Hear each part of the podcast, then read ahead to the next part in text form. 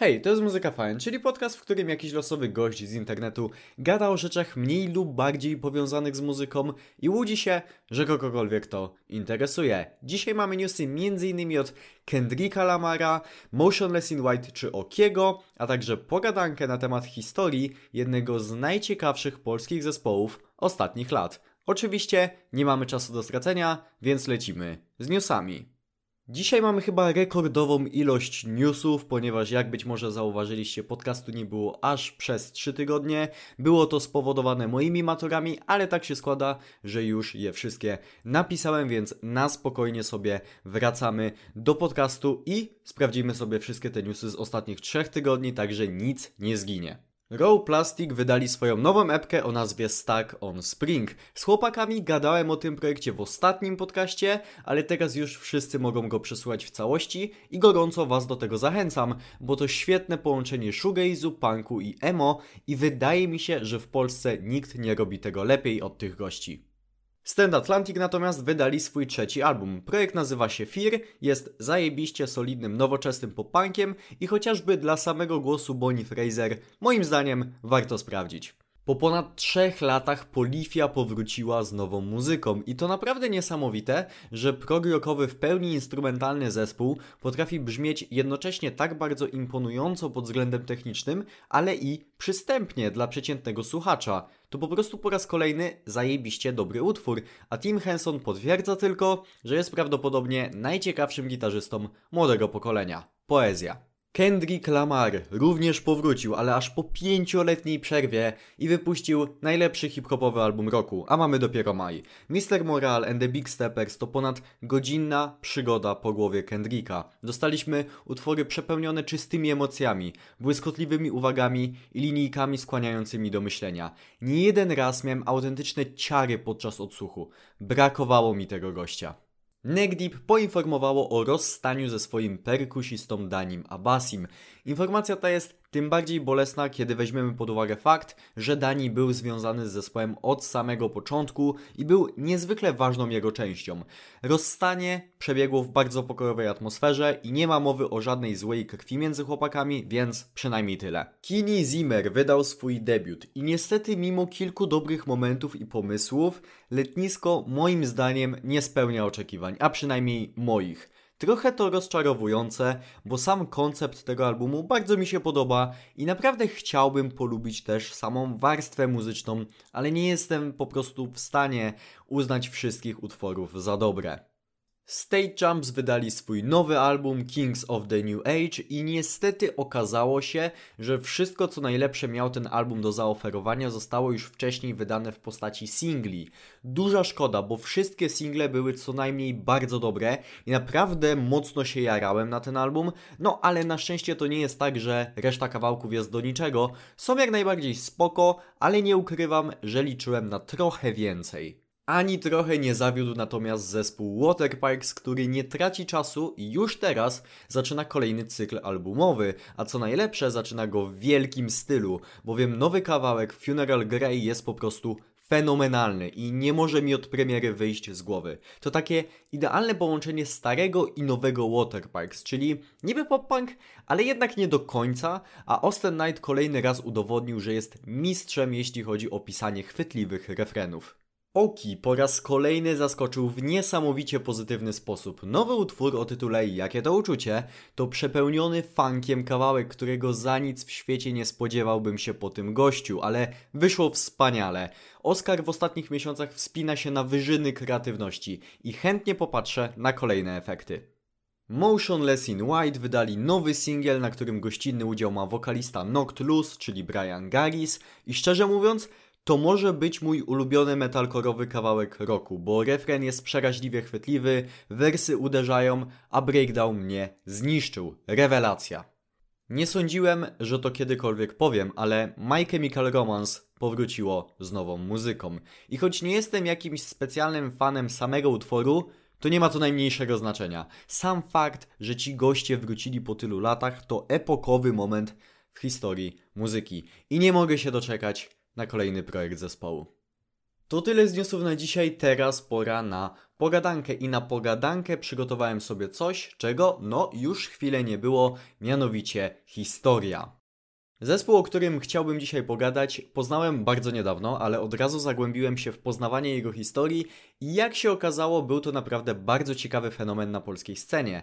Mowa o Eris is my homegirl, czyli zespole, który miał szansę stać się metalowym gigantem z Polski, aczkolwiek nie wszystko poszło po myśli zespołu, no ale oczywiście zacznijmy od początku.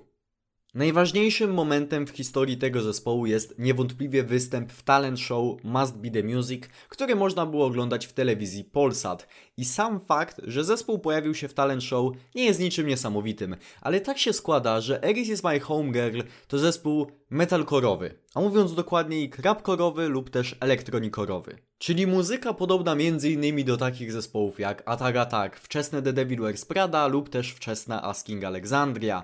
Każdy, kto jest zaznajomiony z tym gatunkiem wie, że ani trochę nie jest to muzyka przystępna dla przeciętnego widza takiego talent show. Ale tak się składa, że Eris is my homegirl doszło aż do finału, w którym zajęli drugie miejsce. I dalej nie za bardzo to do mnie dociera, że dosłownie metalkorowy zespół był o krok od wygrania ogólnopolskiego muzycznego talent show.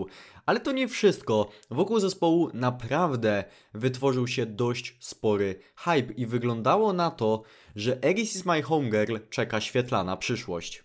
Mało tego, zespół wystąpił na sylwestrowej nocy Polsatu u boku, uwaga, uwaga, Maryli Rodowicz. Tak, Maryli Rodowicz. Eris is my homegirl wykonało metalkorowy cover Małgośki i nagranie z tego przełomowego dla historii muzyki występu jest chyba moim nowym ulubionym filmem na YouTubie. Absurd całej sytuacji i naprawdę dobre wykonanie tego wszystkiego sprawiły, że zacząłem się prawie dusić ze śmiechu podczas oglądania. Serdecznie polecam każdemu. Naprawdę nie dowierzam, że to się tak po prostu wydarzyło w ogólnopolskiej telewizji, ale to wszystko to prawda. To, co równie mocno wbiło mnie w fotel, to fakt, że zespół miał nagrać swój debiutancki album razem z Joey Sturgesem. I jeśli nie wiecie, to Joey jest legendarnym producentem metalkorowym, który w latach mniej więcej od 2006 do 2016 miał pod stopami właściwie całą scenę metalkorową. Pomyślcie o jakimkolwiek dużym zespole metalkorowym z tamtego okresu i prawie na pewno Joey współpracował z nim na jakimś etapie kariery. I nasze polskie Eris is my homegirl miało z nim nagrać album. To brzmi teraz jak jakaś kompletna abstrakcja. Próbowałem się dowiedzieć, jak właściwie pojawił się temat tej współpracy, czy Joey sam wypatrzył chłopaków, czy może w jakiś inny sposób się to wydarzyło i napisałem na Facebooku do basisty oraz wokalisty Eris is my homegirl, jednakże ani jeden, ani drugi nie odpowiedział mi na moją wiadomość. Wiemy natomiast, dlaczego koniec końców nie udało się tej współpracy sfinalizować. Zespół nie mógł pozwolić sobie na wyjazd do Stanów z powodów finansowych i dość szybko okazało się, że nie da się zrobić wszystkiego zdalnie, dlatego też koniec końców nigdy nie udało się skończyć tego albumu. I tu się zaczynają schody tak na dobrą sprawę, bowiem następne kilka lat to okres, który skutecznie zabił ten zespół. Występ w Must Be The Music miał miejsce w 2011 roku, a debiutancki album zespołu koniec końców ukazał się dopiero w 2016 roku. To stanowczo za długo i powodów było kilka. Przede wszystkim musimy pamiętać, że ci goście byli wtedy właściwie dzieciakami i nie za bardzo wiedzieli, jak się zabrać za zrobienie albumu, co sami też przyznali w jednym z wywiadów. Po drugie, znalezienie w Polsce producenta do tego typu muzyki nie jest zadaniem prostym. Jest wręcz zadaniem arcytrudnym i to też złożyło się na tak długi proces produkcyjny. Album jednak w końcu wyszedł i był to jak najbardziej solidny elektronikorowy album, ale zastanówmy się chwilę nad tym, co w 2016 roku robiły inne zespoły tworzące niegdyś tenże właśnie gatunek. Atara-Tak od 3 lat już w ogóle nie istniało. The Devil Wears Prada wydało w tamtym roku Transit Blues, które koło elektronikoru nawet nie stało, a Icy Stars wypuściło Treehouse, czyli album, który miał może pewne elementy elektronikoru, ale jednak był czymś dużo dojrzalszym i bardziej złożonym. Gołym okiem widać, że debiut Eris is my homegirl wyszedł o kilka lat za późno. Co za tym idzie, mimo iż jest to jak najbardziej solidny album, to śmiało można powiedzieć, że nie zrobił on zbyt dużego szumu. Nie jest to jednak ostatni album zespołu, bowiem już 2 lata później dostaliśmy Gaia's Declaration. Album, o którym można w sumie powiedzieć to samo co o pierwszym. Jak najbardziej solidna rzecz, ale niestety nic więcej. Choć trzeba oddać, że zespół eksperymentował tu z kilkoma nowymi elementami i za to na pewno propsy, ale tak czy siak album nie tchnął nowego życia w karierę zespołu. Ciężko jest właściwie powiedzieć, jaki jest obecny status zespołu. Od czasu drugiego albumu dostaliśmy tylko 1 nowy utwór, ale za to bardzo ciekawy. Jest to bowiem pierwszy utwór w katalogu zespołu napisany w języku polskim. Na uwagę zasługuje też warstwa muzyczna, bowiem to już nie jest electronicore, a easycore, czyli najprościej mówiąc pop-punk z breakdownami. Można to na pewno chociażby porównać do muzyki A Day to Remember, ale dużo lepszym porównaniem jest tutaj moim zdaniem chociażby zespół Chunk, No Captain Chunk.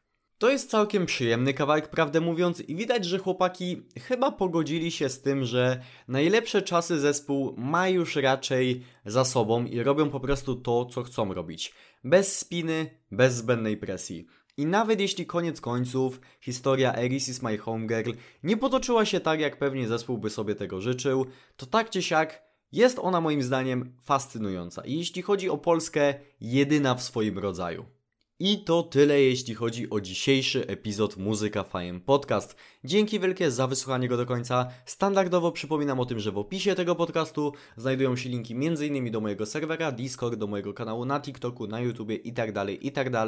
Wszystko tam znajdziecie. Ja już nie przedłużam, dziękuję Wam raz jeszcze za wysłuchanie tego podcastu. Życzę Wam miłego dnia bądź wieczoru i do usłyszenia w następnym epizodzie. Hej!